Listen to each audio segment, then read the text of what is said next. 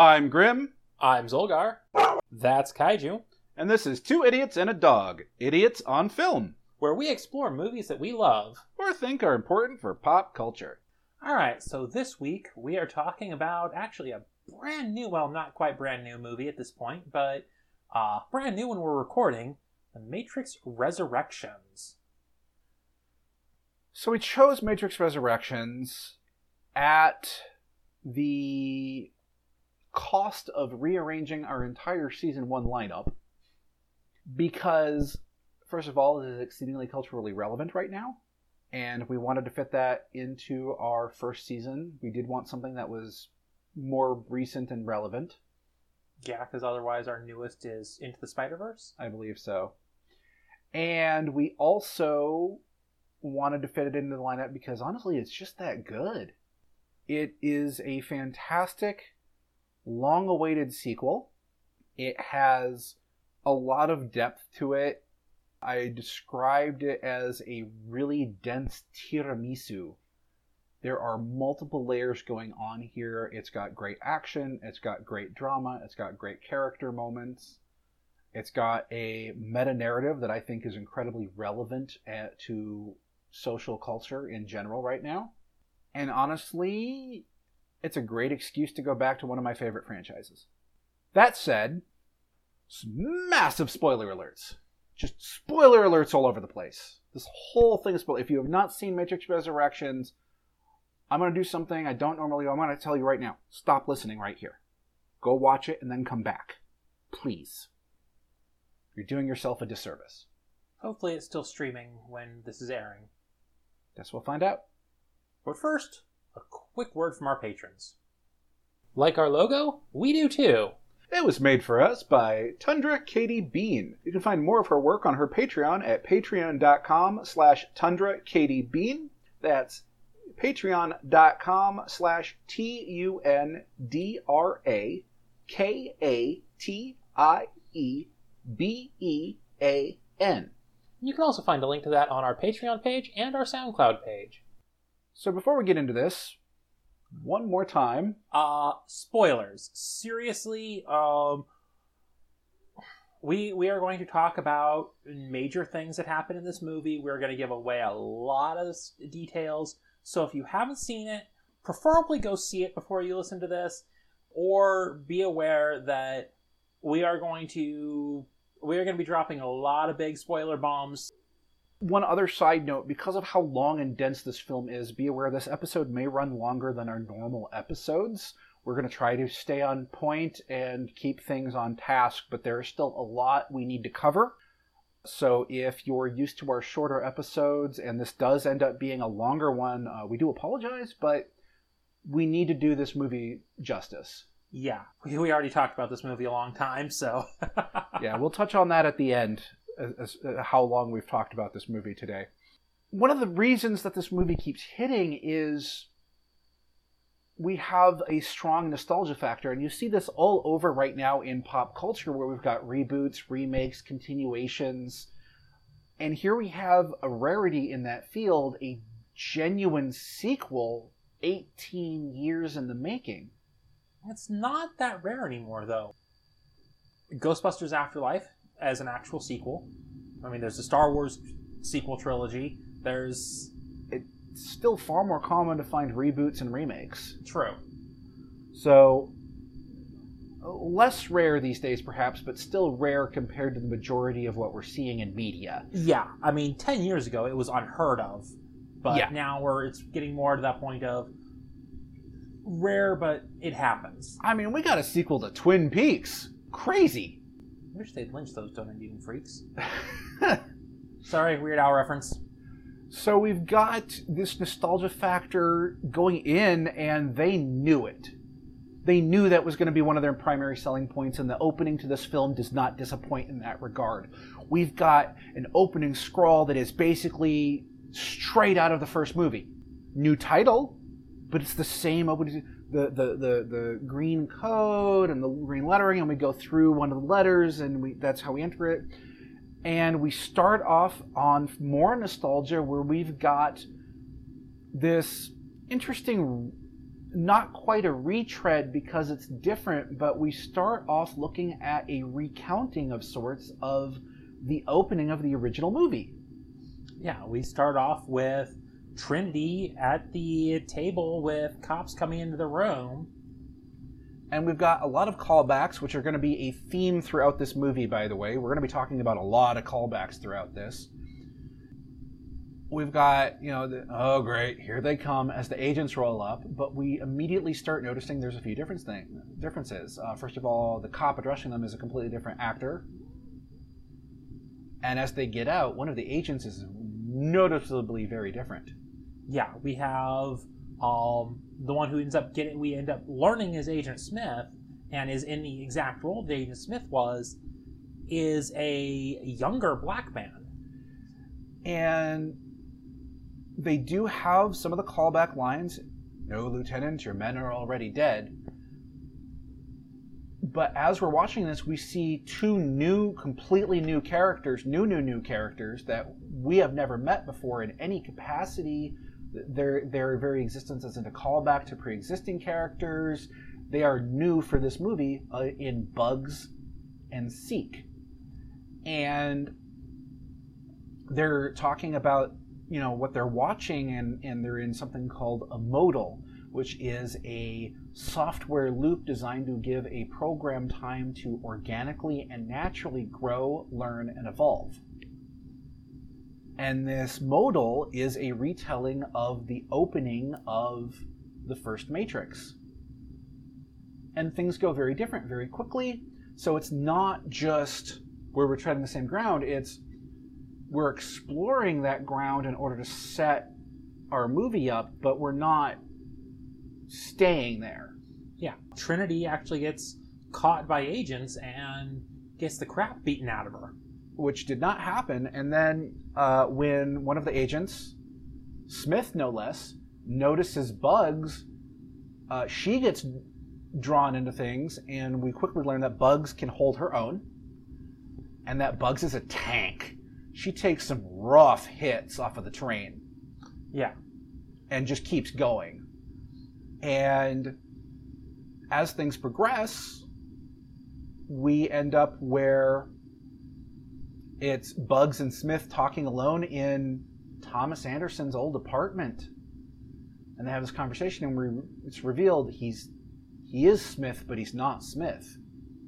He's also Morpheus, our new Morpheus not the old Morpheus in any way, shape, or form.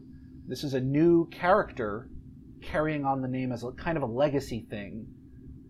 And we get this really cool sequence where they are exploring areas that we are familiar with having watched the movie.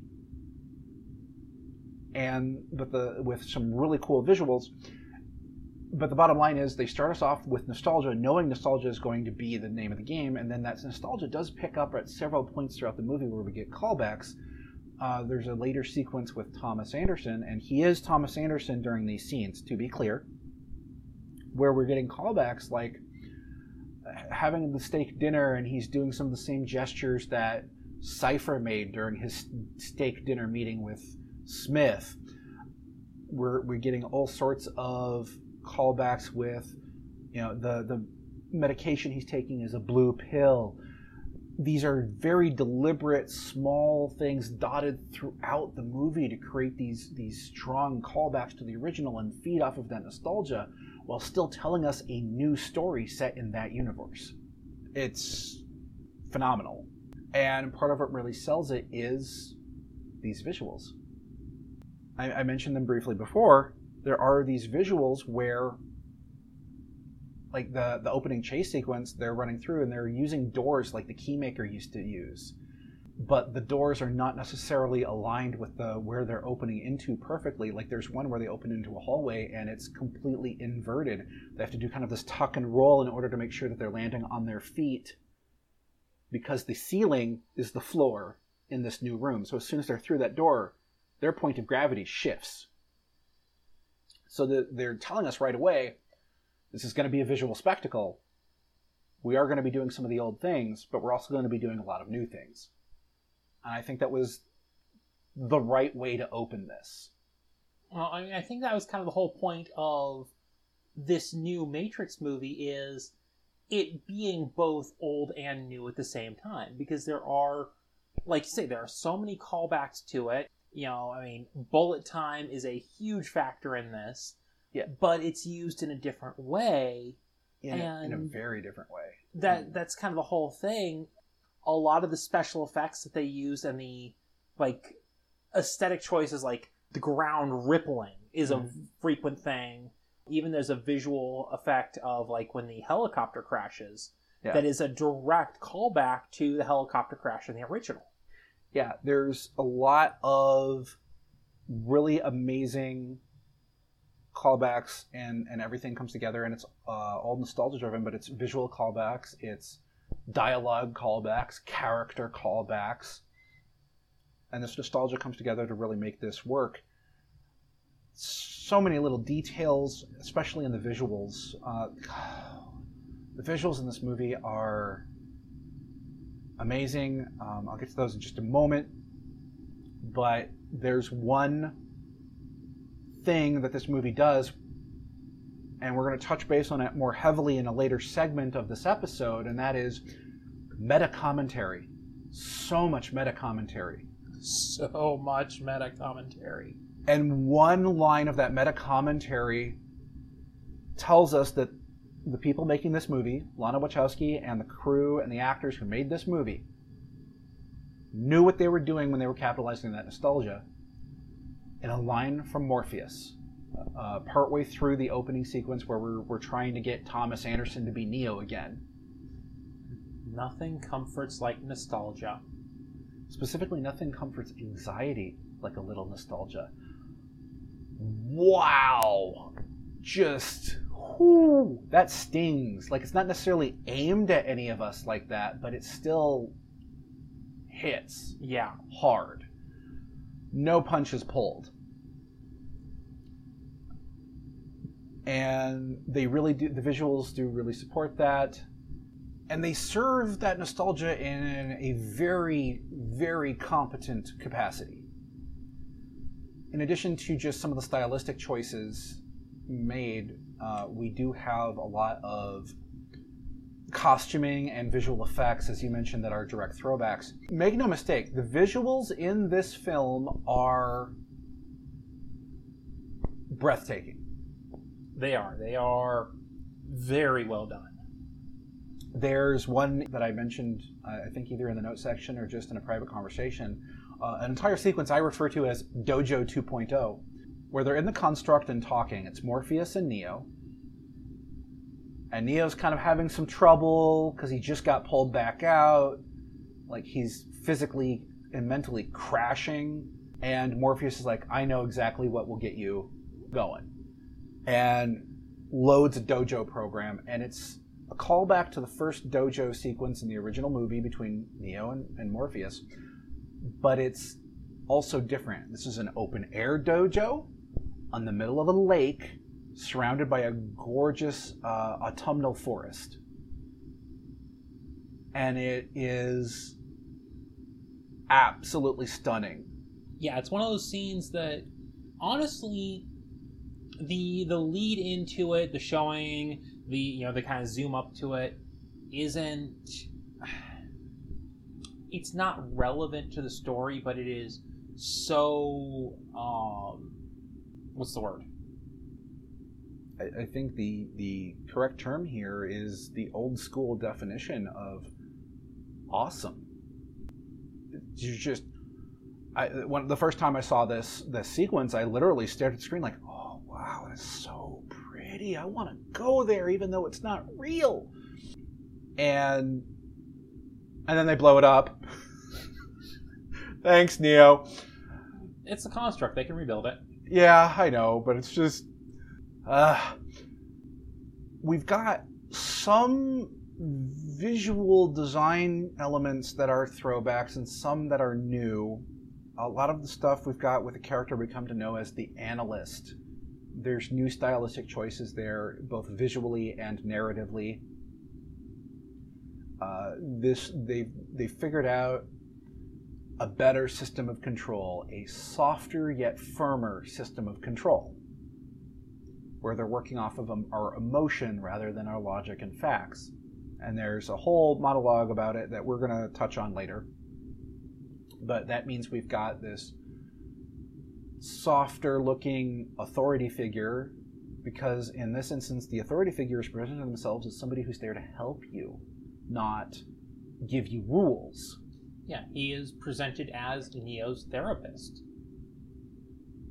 Or i should say thomas anderson's therapist. Yeah. And I, we keep making that distinction for a reason because where we start with him he is definitely still thomas anderson again because they have built up this narrative around him where the Matrix was a video game trilogy he made, and he's been struggling with mental health issues, having trouble discerning real from fiction, and that's their system of control total gaslighting. Yeah, they are completely gaslighting Thomas Anderson into believing that the events that he remembers of the original three Matrix movies were all in his head, and he used those to create a video game series called The Matrix. And we've got, as a result, we've got the world around him is a softer world. His office is very nice, a far cry from the stark, depressing, bleak cube farm we got in the first movie. Uh, the the development firm he works at is very well funded. they are apparently a subsidiary of Warner Brothers, which comes up in a conversation we're going to touch on when we get to the dialogue and meta narrative and everything. And even uh, the coffee shop he goes to is a little more upscale. It's still consumer retail coffee shop, not like a mom and pop. Named, by the way, Simulatte, which is just I love it so you've got all these elements of life that are softer, more approachable, more comfortable, but they also still carry that bleak day to day drudgery to them. And there's a sequence that I'm going to touch on here where he's going through the daily grind, and the visuals in it are exactly what they need to be.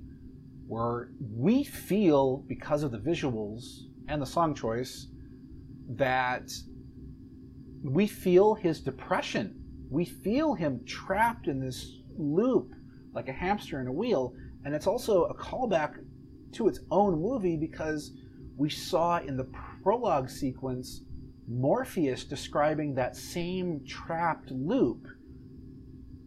It's really great. And we see a glimpse just a few glimpses that something's not right here. As a matter of fact, up until this point, the whole movie has been presented minus the prologue. If not for that prologue, we would be right there with Thomas Anderson wondering if this was if the Matrix happened or if it was all in his head.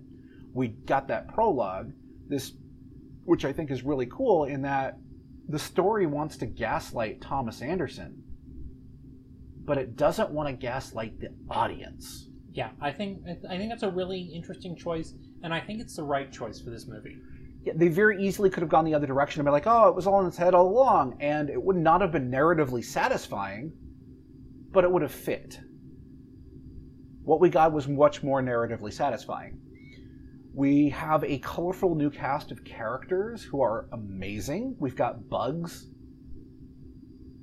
who is the captain of the Mnemosyne, and she's amazing.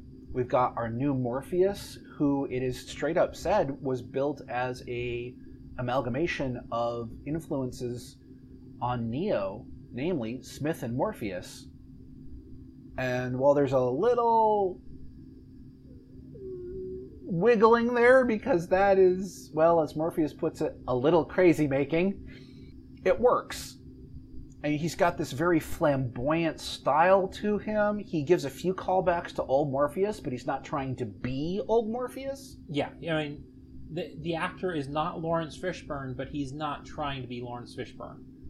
Uh, the first time he meets Neo face to face, excuse me, Thomas Anderson face to face, he even gives a line about, "At last, And Neo's just, or excuse me, again, Thomas Anderson at this point is looking, just like, what? And he's like, oh, well, wasn't sure about the callback, but couldn't resist.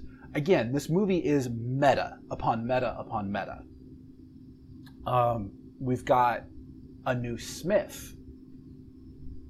I believe you mentioned Hugo was originally on board. Yeah, Hugo Weaving was supposed to play Agent Smith, but Hugo Weaving right now is doing a lot of theater work, so you know stage productions, and the scheduling of Matrix Resurrections conflicted with his current theater work, which is really unfortunate because as soon as he heard that they wanted him back, he was like, "Yes, I will do it."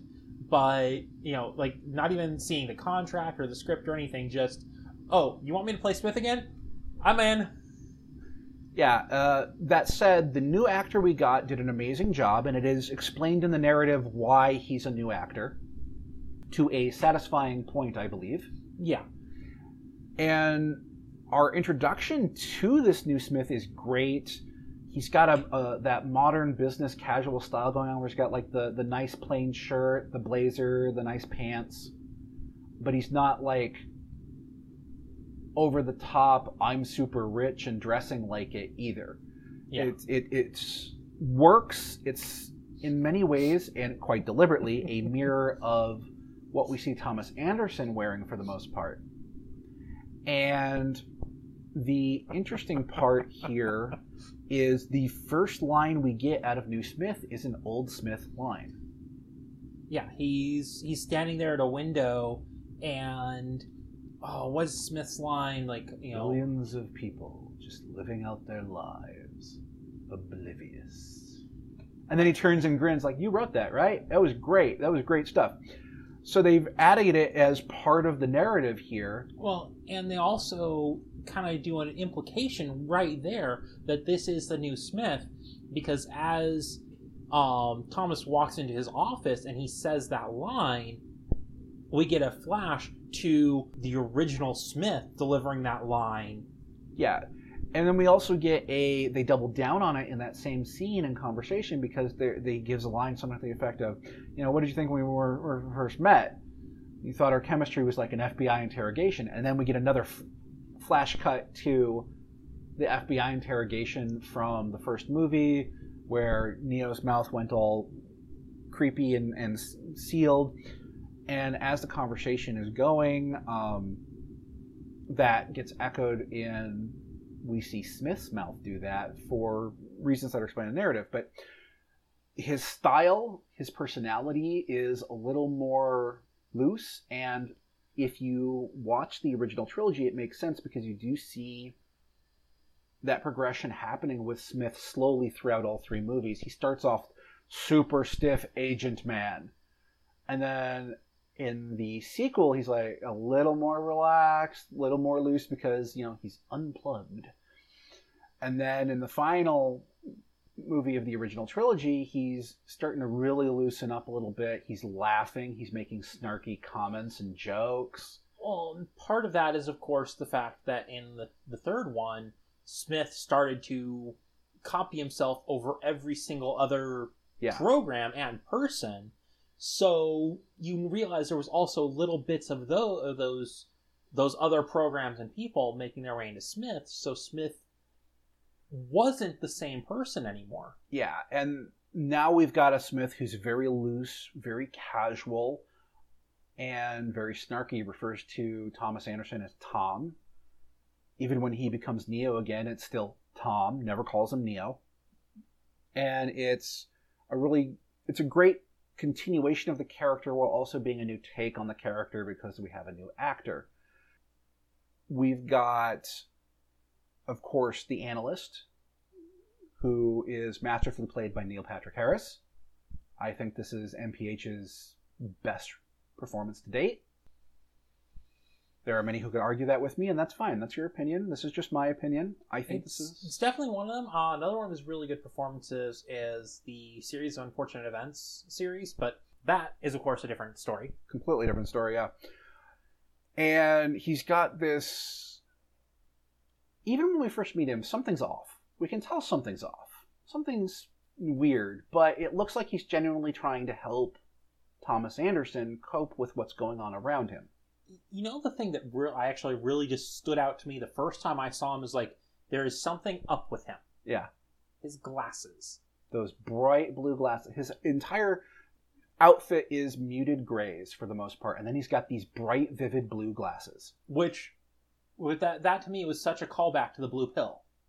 A little bit, not to mention, uh, I believe I mentioned this, but I'm not sure. But Thomas's medication is the blue pill. He takes them daily. Yeah. And there's just um, so many things that go into these designs. Uh, I could I could go on about these character designs all day, but what these character designs and characterizations feed into are the story beats where we've got you know we start off with that prologue and then we've got that short moment where like is Thomas Anderson crazy or is Neo waking up during which we get that that depression sequence where finally he just stops taking the blue pills and he's clearly frazzling because they're forcing him to make a sequel he said he'd never make which gave us an amazing meta commentary on this conversation that we're fairly certain might have actually taken place between Lana and Lily Wachowski at some point. Yeah, basically.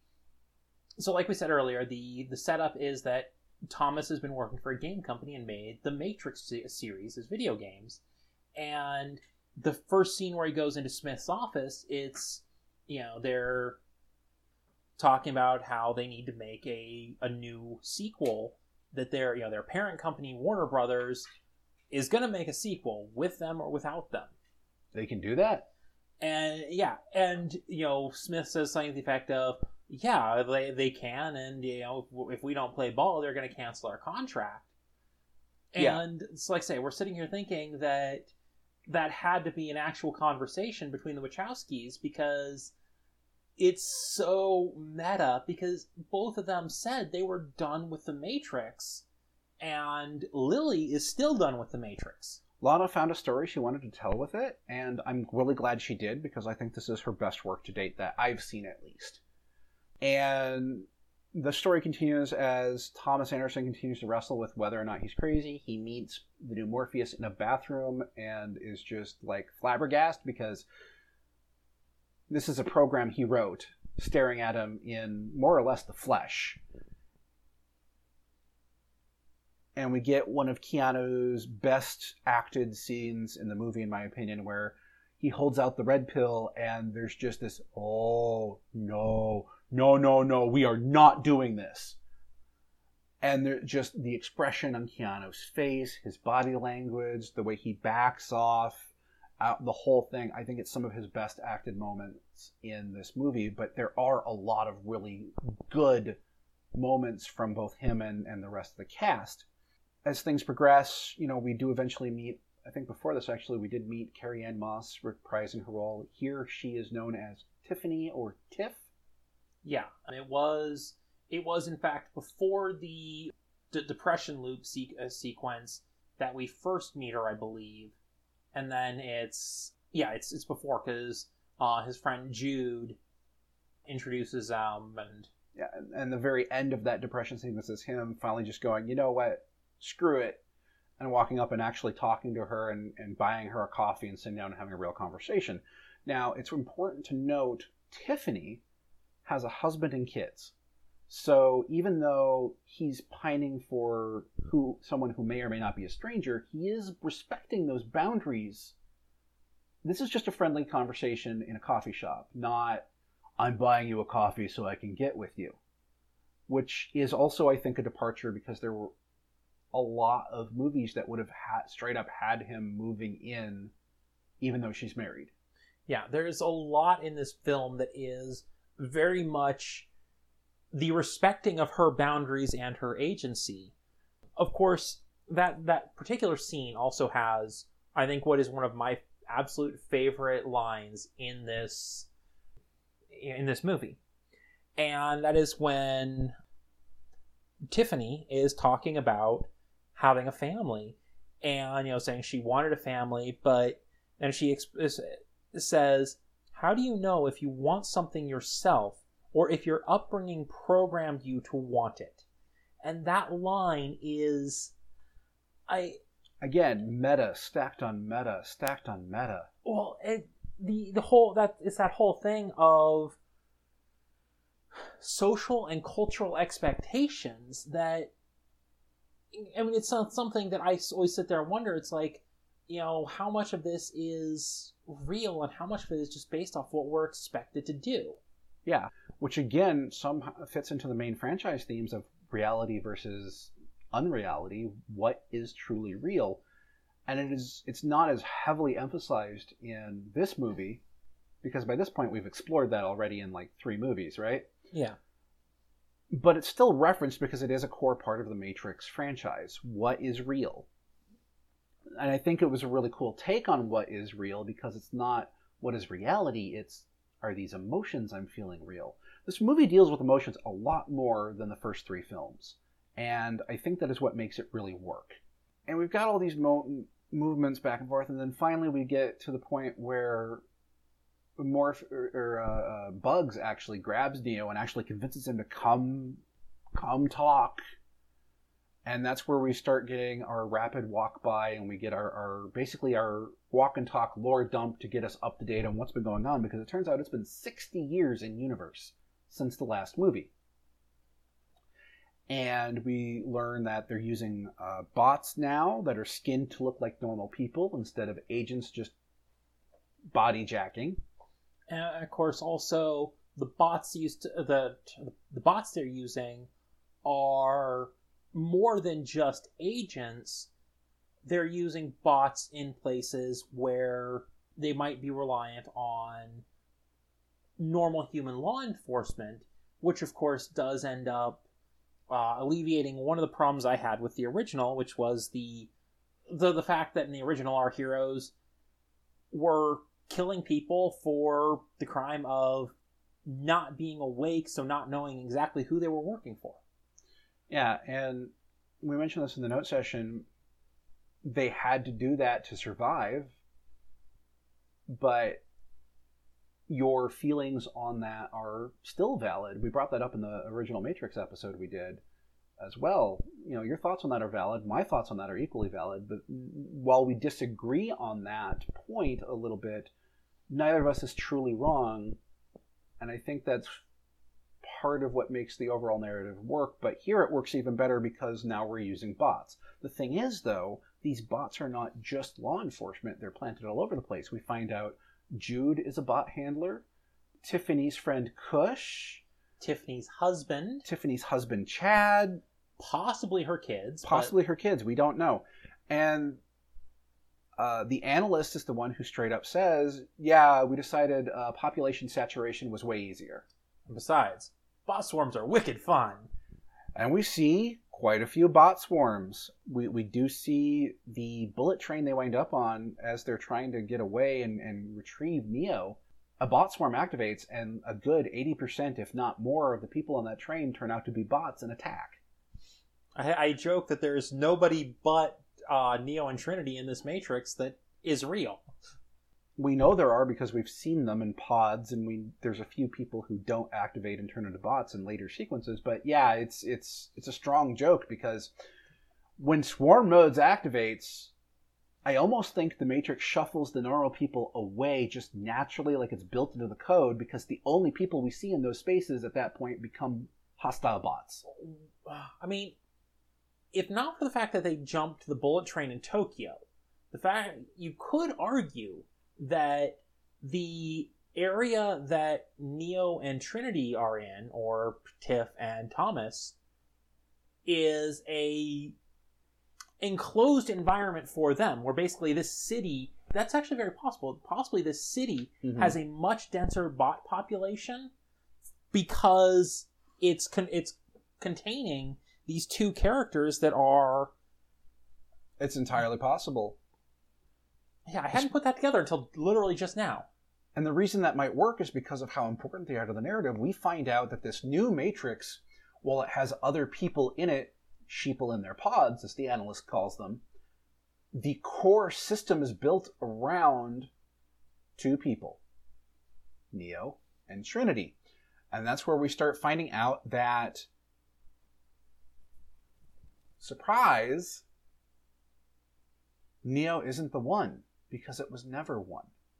The one was binary. The one is two.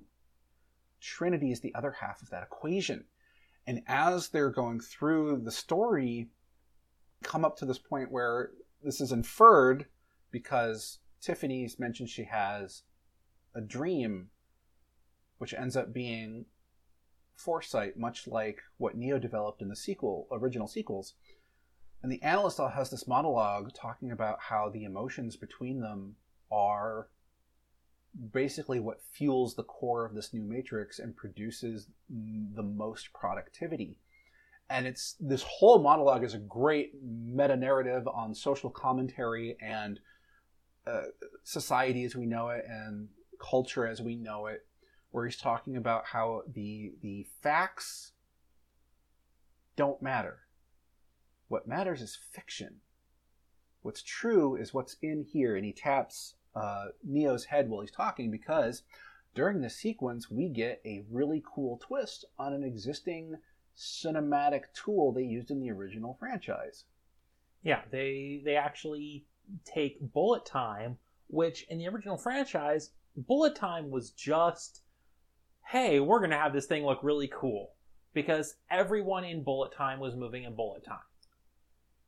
But in this, the analyst can activate bullet time but exist outside of it himself.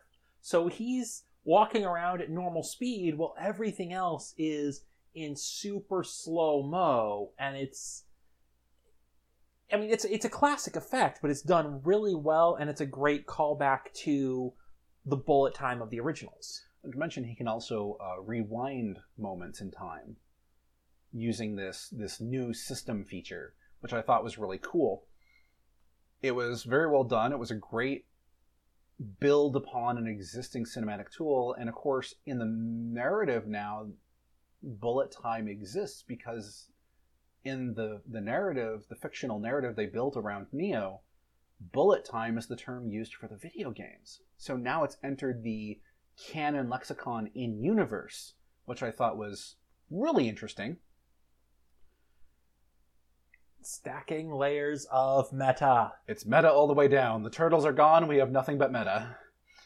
And we've got our story beats and things progress. I'm going to skip over a lot of this because while they're important to the story, one, you should still be watching it. It's good. And two, we could talk about story beats all day. Uh, but ultimately, what we end up doing is we're watching, you know, Thomas Anderson doing his depression, and then we're doing this, and then we're doing that, and then we're doing that, and doing that, all building up thing. By the way, the depression sequence is great because they picked the perfect soundtrack. Uh, that is Jefferson Airplane's White Rabbit. Most known for being in Sucker Punch, but an amazing sound uh, song for that scene. Yeah, not to mention a in and of itself a throwback to the Alice in Wonderland themes, the themes I can talk from the original trilogy. And when we go through and we've got this sequence where we we see uh, we meet the new human city of Io. Oh wait, it's not a human city, and we learn that some of the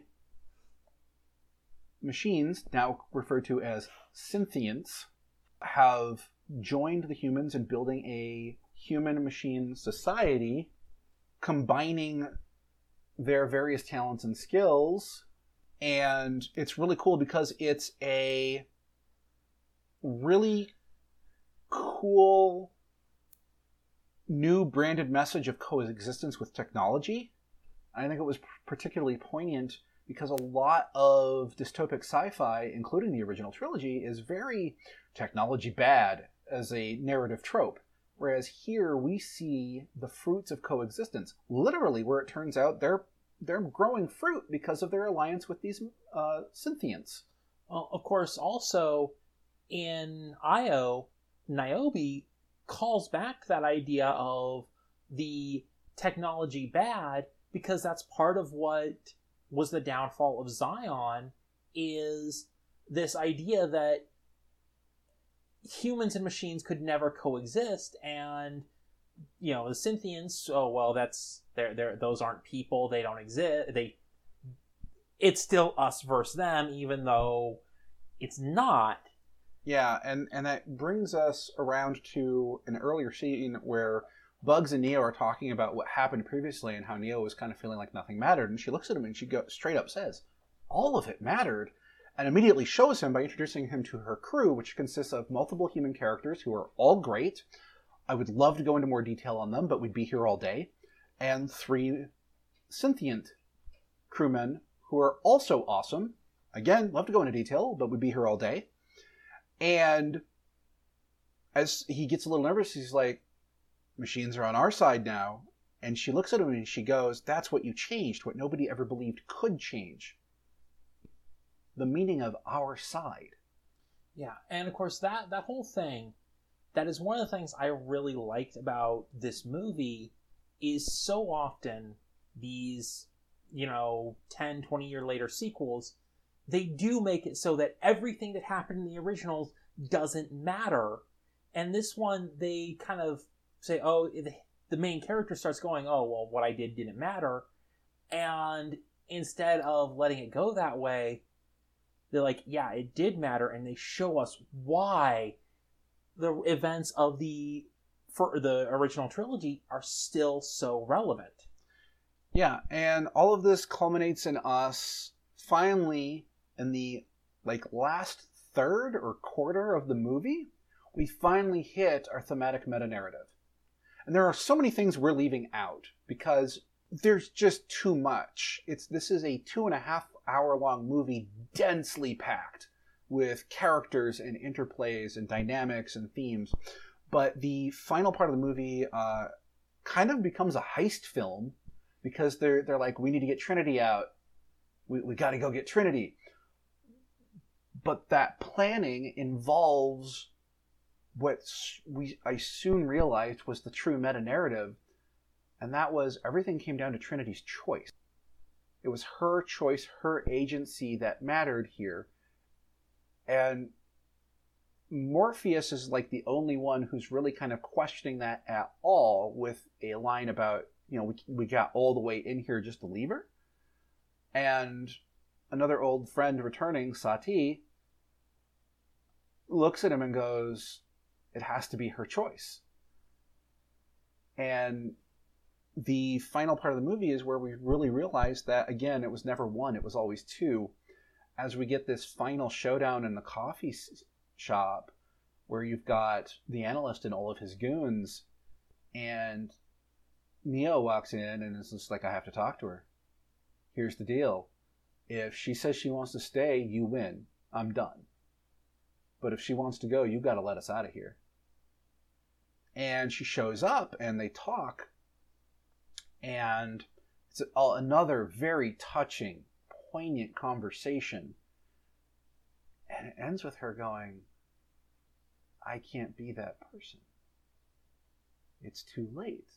And in in a in a change from how so many movies would go, Neo doesn't try to plead his case. He doesn't try to convince her otherwise. He doesn't try to bargain or anything. He just says, "I understand," and knowing that that that that choice of hers means his death. Yeah. And he is willing to die because she is comfortable where she is. But then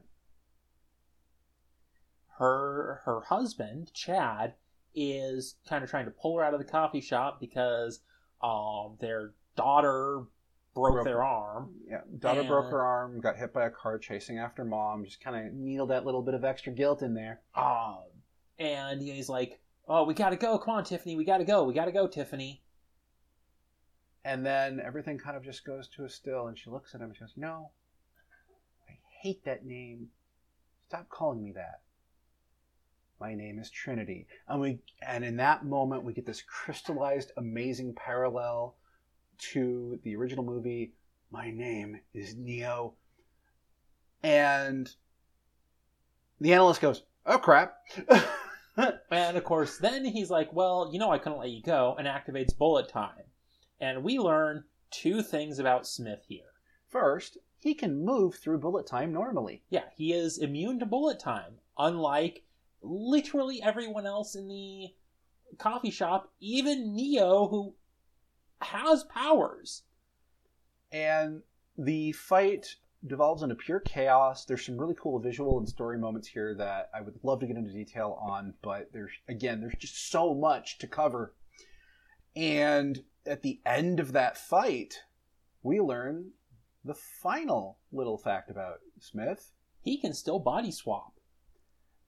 And in that moment, we realized that there was a little hint throughout the entire sequence telling us that because, unlike all the rest of his wardrobe for the rest of the movie, in that sequence, he's wearing the barista's clothes.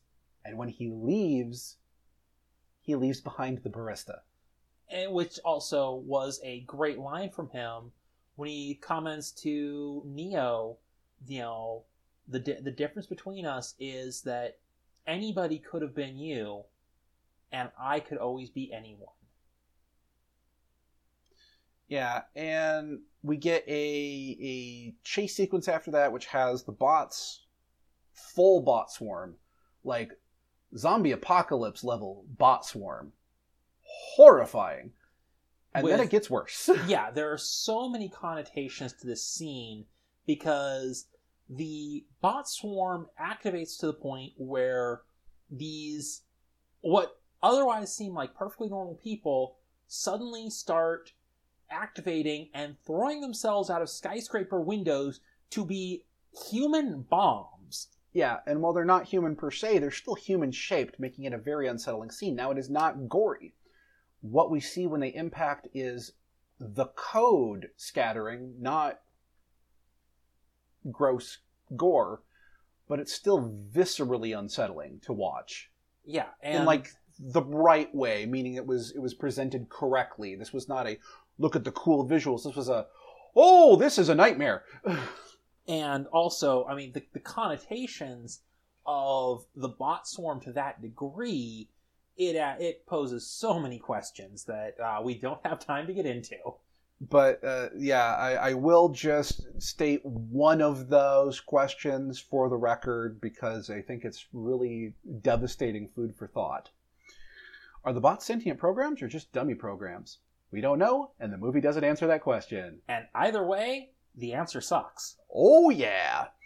So we- we finish this chase scene on top of a roof, and they take out a helicopter, which uh, the explosion thereof is a great callback again to the helicopter explosion in the first movie.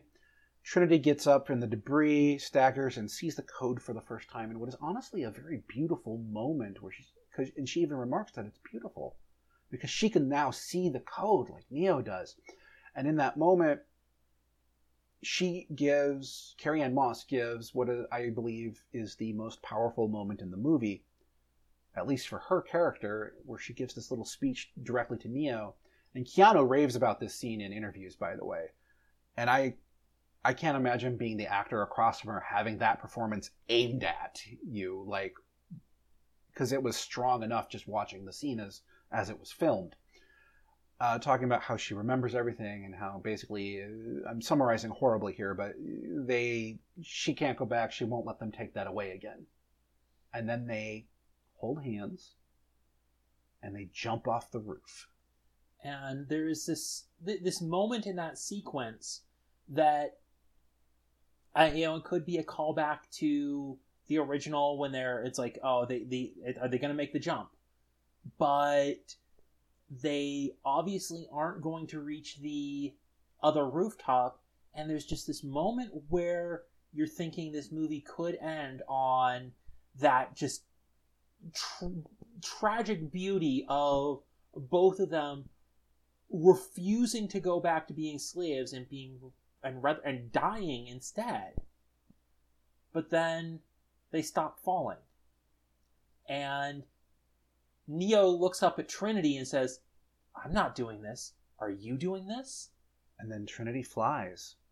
What this film gave us was a balance to the final imbalanced equation of the Matrix franchise Neo and Trinity's relationship. Now they are truly equal partners. as it should have been from the start. The, marina- the meta narrative kicks in in this final act as everything comes down to give Trinity the agency she deserves. Uh, in the final scene with the analyst, even his remarks about controlling women, healing like a. Direct quote, by the way. Don't come at me. And comments to, to Neo about can't you control her all serve to reinforce the fact that Trinity was viewed as subservient or secondary to Neo, definitely by the analyst and who he refers to as the suits, but also by Hollywood in general. And honestly, a lot of the fandom. That is no longer the case, as Neo and Trinity support each other on fully equal ground and lay that out in no uncertain terms in this final sequence. And of course, this final sequence also gives us one other line that's just, it's a really powerful line, especially since, from what I understand, this movie was about loss, which is, you know, Neo and Trinity, they go to the analyst's house and, you know, they say, oh, yeah, we just came to thank you because you gave us something we thought we would never have again What's that? a second chance. And as they say that, shades come on, and we are hit once again with the song Wake Up. This time covered by a group called Brass Against with a female vocalist, which really fits the tone and narrative of these final moments of the film, while still being a callback to the first movie's ending. And they fly off, literally into fly off into the sunset, and it's great. And ultimately, this movie is a story about choice, as with the original Matrix but it's also about recognizing the agency of female characters and addressing them as equals to the male characters. And honestly, I'm here for it. Yeah, I, like I say, I think it is the best movie in the Matrix franchise. I would not disagree with that at all. Though, you know what would be better? Here we go. All right, what would be better?